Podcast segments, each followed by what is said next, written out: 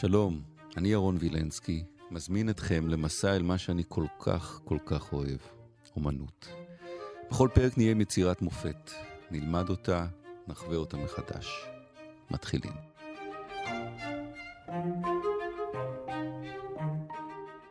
הגענו אל מלביץ', קזימיר מלביץ', ואנחנו במסע שמראש אני אומר נראה לי מאוד מורכב ולא פשוט אל מלביץ', עם אברהם פסו, הצייר, שלום פסו. שלום וברכה.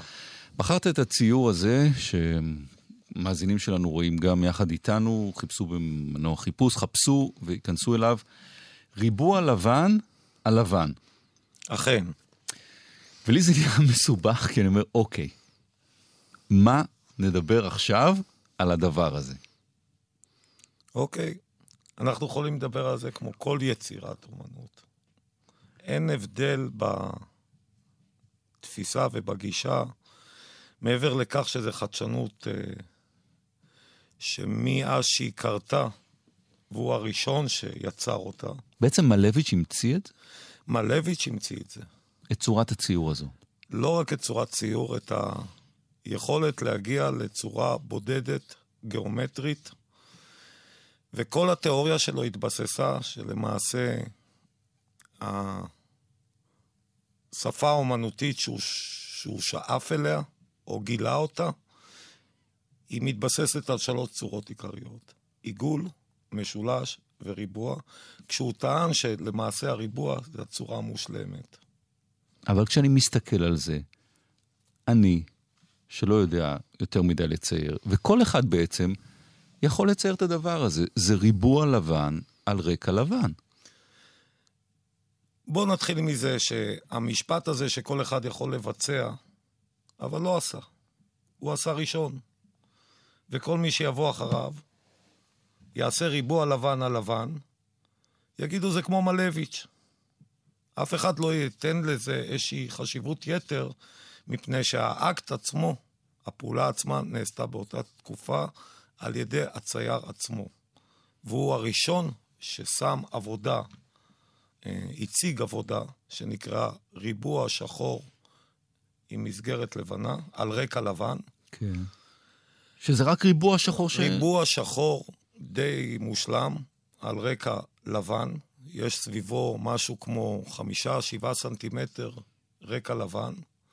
והעבודה הבאה הייתה ריבוע לבן על רקע לבן. אין כאן סיפור. יש פה המון. בואו נתחיל מזה, מה זה ריבוע לבן על רקע לבן? מה זה? נכון שבמופשט אנחנו הולכים על חבל דק. האמירה הזו, גם אני יכול לעשות את זה, או הבן שלי יכול לעשות את זה, כן. אבל הבן שלך ואתה לא עשיתם את זה. גם אני יכול לרשום E שווה MC בריבוע, אבל אני לא איינשטיין. אני לא אוכל להסביר למה כתבתי את זה, חוץ מזה שהעתקתי את מה שהוא הבין בכוחות עצמו. אוקיי, אז פה, פה אני עוצר אותך, תסביר איך מלביץ' הסביר את זה. אני יכול רק להיכנס לנבחי דמיונו ולתאר למאזינים אה, אפשרויות. מי מאיתנו לא ישב בחייו מול שולחן לבן ועליו הייתה מפית לבנה. עכשיו, האופציות, או נקרא לזה, ההזדמנויות שנקרות לציירים במהלך חייהם, מעוררות בהם שאלות. והשאלה הפשוטה היא, כשאתה רואה מפית לבנה על שולחן לבן, איך הייתי מתמודד עם זה מבחינה אומנותית? ואני טוען ששם נוצר הניצוץ הראשון, אצלו. אבל כשאתה שהוא... תצייר, ואני מכיר את העבודות שלך, כשאתה תצייר מפית לבנה על שולחן לבן, אני אדע שזה מפית על שולחן. פה אני רואה רק ריבוע על ריבוע. כן, כי התיאוריה שלו עם פרמטיזם זה תיאוריה שמלביץ' כתב אותה בספר שהוא הוציא, שהוא הסביר את התיאוריה הזו. הוא טען שהוא מוותר על כל הפרטים. למעשה, כששאלת אותי איך אני הייתי מצייר את זה, יכול להיות שהייתי מצייר את ההצללה מתחת למפית, נכון. ואולי נותן קצת את השולחן קצת בפרספקטיבה. עומק וקצת... בהחלט, יכול להיות. אבל ואז אני להיות- הייתי רואה ואומר כבר, זה הסיפור, ו- וזה אבל- מפית שביום כזה, וזה מראה על משהו שהוא חשב. בהחלט, אבל מצד שני... הוא כשאני- מנטרל את הכל. מצד שני, כשאני אראה מפית לבנה על רקע לבן, אני אחשוב מלביץ' כבר. אה, אני לא אראה מפית לבנה על רקע לבן בצורה אחרת. כי הוא שתל את זה כבר בזיכרון שלי, ברפרנס שלי, ב... באהבה שלי לאומנות, מגיל, משלב מאוד uh, מוקדם. אבל מה הוא מתכוון לעשות לנו, הצופים? בואו נתבונן בעבודה כמו שהיא. כן. א', נאמר ככה, ראשית, הריבוע הלבן הוא לא לבן. מי שמתבונן טוב יכול לראות שיש בו כחולים, וזה כחול פרוסי. זה כחול שבא מפרוסיה, אוקיי. נטוע בפנים. ב', הוא דאג שזה יהיה עבודת שכבות. הוא לא עבד בזה, זה לא היה one take, זה לא היה בנגיעה אחת הוא יצר ריבוע לבן על רקע לבן. מה עושה לא. השכבות האלה? השכבות האלה נותנות עומק ונפח לעבודה. אפשר לראות, אם מתבוננים בזה מספיק זמן, איך כן. הריבוע הזה למעשה צף מהציור. הוא מתרומם מהציור.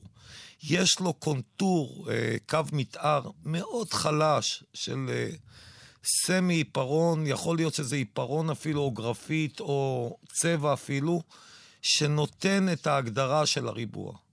עכשיו, מעבר לכך, אנחנו מתבוננים בסוג של מבט על, לצורך העניין.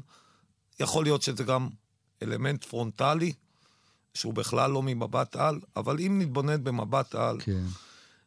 נוכל לראות שכל אחת מהפינות של הריבוע, ביחס לריבוע שעליה היא מונחת, הגדול יותר, כן. נמצאת במרווח שונה, קודם כל. נכון. מה זה עושה? והנטייה של הריבוע היא ימינה בקומפוזיציה. נכון. הדבר הזה יוצר מתח בלתי רגיל בקומפוזיציה, אבל גם איזון, בגלל הגיאומטריה, בגלל הסימטריה, נאמר, של האובייקט עצמו, הריבוע, ושהוא גם נמצא בת- בתוך ריבוע בעצמו, יש לנו משהו מאוד גיאומטרי. כלומר, הוא סימטרי, הרקע סימטרי, אבל היחס ביניהם, היחס ביניהם הוא שונה, הוא מפר את הסימטריה. וזה יוצר בנו משהו. הוא יוצר בנו תנועה, יוצר בנו אה, מתח, יוצר בנו התמקדות במרווח ולא בריבוע לפעמים.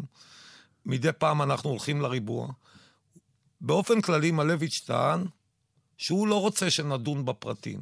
כי, כי כשאנחנו רואים יצירת אומנות, ודנו כן. בקרווג'ו וזה, אנחנו ממש יכולים לנתח את העבודה מהשערות בראש נכון. עד העיניים, עד המבט. כלומר, הוא. אמר, אם בשולחן הזה יש גם מלחייה ומזלג וסכין, אני מעיף את כל הדברים האלה, הכל. ומשאיר רק את הצורה. רק את הצורה, נקייה. ואתה עכשיו תחליט מה זה. וללא אור וצל. ללא אור וצל. אני לא מתעסק עם אור וצל. שזה משאיר לנו את החירות השלמה להחליט מה זה. בדיוק. בדיוק. ולטעות ולשאול שאלות, מה זה עושה לי? כשאני מתבונן בזה מספיק זמן, זה עושה לי משהו. קודם כל, מאז שאמרת אני מסתכל על זה כמה שאפשר רצוף, וזה באמת צף. זה צף. זה מטורף. זה לגמרי צף, וזה הולך ונהיה בולט יותר ויותר, עד כדי כך שלפעמים אתה רואה רק את הריבוע ולא רואה את הרקע, ולפעמים אתה רואה רק את מסגרת הרקע ולא רואה את הריבוע. כשהקודקוד השמאלי העליון נושק כמעט לקצה הפרם, לקצה המסגרת של הרקע הגדול, כן. והקודקוד התחתון, השמאלי התחתון, הוא עם המרווח הכי גדול. אז הצמצום למעלה, לעומת המרווח, הרווח בין האובייקט לקצה הפורמט או הפרם, הוא, הוא, הוא המתח הזה בין שני הקצוות, ובכלל בכל ארבעת הפינות, יוצר המון אה, אנרגיה לציור. הציור משדר המון תנועה, המון כוח, אך מצד שני הוא מעורר המון סקרנות ומתח אה, שמאפשר לצופה כן. לבנות סיפור על זה, משלו. משלו. מי מאיתנו לא ראה אה, כוס קפה, שתה על שולחן? כל אחד יכול לצייר כוס קפה שמונחת על שולחן, ורבים אה, התעסקו בזה, לא משנה, כוס יין, כוס קפה וכן הלאה. אם אנחנו נביט בכוס הזו, בצורה הגיאומטרית היחידה שיש לה, זה העיגול. העיגול, המעגל. המעגל הזה, אם הוא מכיל יין, ומלביץ' עושה עיגול אדום, מבחינתי זה כוס יין. יכול להיות, כאופציה. ואם זה שחור זה כוס קפה. ושחור זה כוס קפה, למשל. או ריבוע שחור, כל אחד מאיתנו מכיר את זה שהוא מתבונן בחלון. בבית ממולו יש חלונות, או בבניין ממולו. בעצם אתה רואה ריבוע שחור. למעשה, כשאנחנו... כשאין אור בפנים זה שחור. בדיוק. כשאנחנו מסתכלים באור יום על חלונות, כשהם פתוחים, לא זכוכית, כשהחלון כן. פתוח, אנחנו רואים חשיכה בפנים. עכשיו, אם אני הייתי רוצה לצייר חלון שחור, חלון, כן. חלון של השכנה שלי, שהיא תמיד מסתתרת, מה נותר לי? ריבוע שחור, או מלבן שחור. רק את החלון לצייר. רק את החלון. לא את הבית, את הכל, רק את לא, החלון. לא. אני, אם אני רוצה להתמקד בנושא עצמו, אני אתמקד רק בחלון. וואו. אני יכול לקבל החלטה שאני מצייר רק ריבוע שחור. עכשיו, אני לא אצייר ריבוע שחור, לא בגלל שלא הייתי רוצה, כי הוא עשה את זה קודם. בוא נדבר עליו קצת. אתה, אתה, הוא לא רק צייר, הוא ממש ממציא, הוא, הוא תיאורטיקן והוא לחלוטין. הוא, הוא לימד גם. הוא לימד, הוא, הוא ירש את uh, מרק שאגאל באקדמיה וואו. כמורה המ- המורה שהחליף את המעמד של המורה הבכיר. את כל זה הוא עשה, את כל הפריצה הגדולה של מלביץ' שהייתה לפני המהפכה הקומוניסטית ברוסיה. ולצערנו, והוא זכה אף לתערוכה רטרוספקטיבית בווינה. אז מה, סטלין חיסל גם אותו?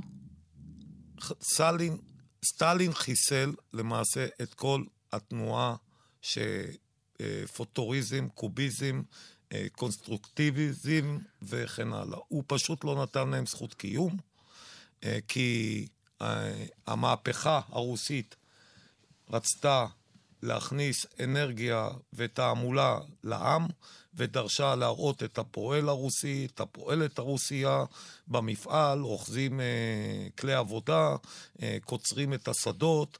לא התאים להם הדבר הזה. וכל וחל- פורצי הדרך האלה פשוט צונזרו. צונזרו, לא רק צונזרו, הם נשארו חסרי יכולת. התפרנסות. ומלביץ' גמר את חייו בגיל, נדמה לי, 55, חסר כל, עני מרוד. ובודד. כ... כאומנים נורא, לא. מעטים. אה, היום, דרך אגב, עבודותיו נמכרות. ב... ראיתי לאחרונה אה, את אחת העבודות שלו, אה, 33 מיליון דולר, וואי, וואי, וואי. כשהבן אדם סיים את חייו כעני מרוד. עוד שאלה אחת לסיום. אני חושב המון על פיקאסו. הרי הוא לקח דמויות והפך אותן בקוביזם האלה באמת לקוביות, אבל ראית עדיין משהו שם. בעצם מלביץ' לוקח את הקוביות האלה ומקדש את הצורה. כן, אם, אם, אם ניקח, א', מלביץ' עלה לרגל, כל האומנים של אותה תקופה עלו לרגל לראות את פיקאסו. אה, מאוד ואת אה, אה, לאז'ה, את ממציא הקוביזם. וכשהם התבוננו בהם, הם חזרו לעבוד, וקרה להם משהו. הם לא חיכו קוביזם. זה בדיוק מה שדיברתי עליו קודם. הוא לא הלך הביתה וצייר, או לסטודיו שלו וצייר את פיקאסו. כן. אין טעם, כי זה השפה של פיקאסו. אבל הוא המציא שפה משלו. והשפה שלו היום נמצאת בכל מוזיאון מכובד. מה זה? מאוד מאוד שמח שיש לו מלביץ' מקורי. זה במומה, הציור הזה. הציור הזה במומה, בניו יורק. כי מלביץ' לא השאיר את צו ירושה. Mm. הוא לא השאיר ירושה לדברים שלו, והם רכשו את זה בזמנו. אז פעם הבאה שאתם מגיעים למומה, לעמוד מול זה, מספיק זמן, אבל הרבה זמן, זהו. כן, לבעוט בזה. לבעוט ולפענח מה זה עושה לכם מבחינה רגשית. אז ליאור ארליך, העורכת שלנו, בחרה את Dear Prudence, וזה מהאלבום הלבן של הביטלס. וואו.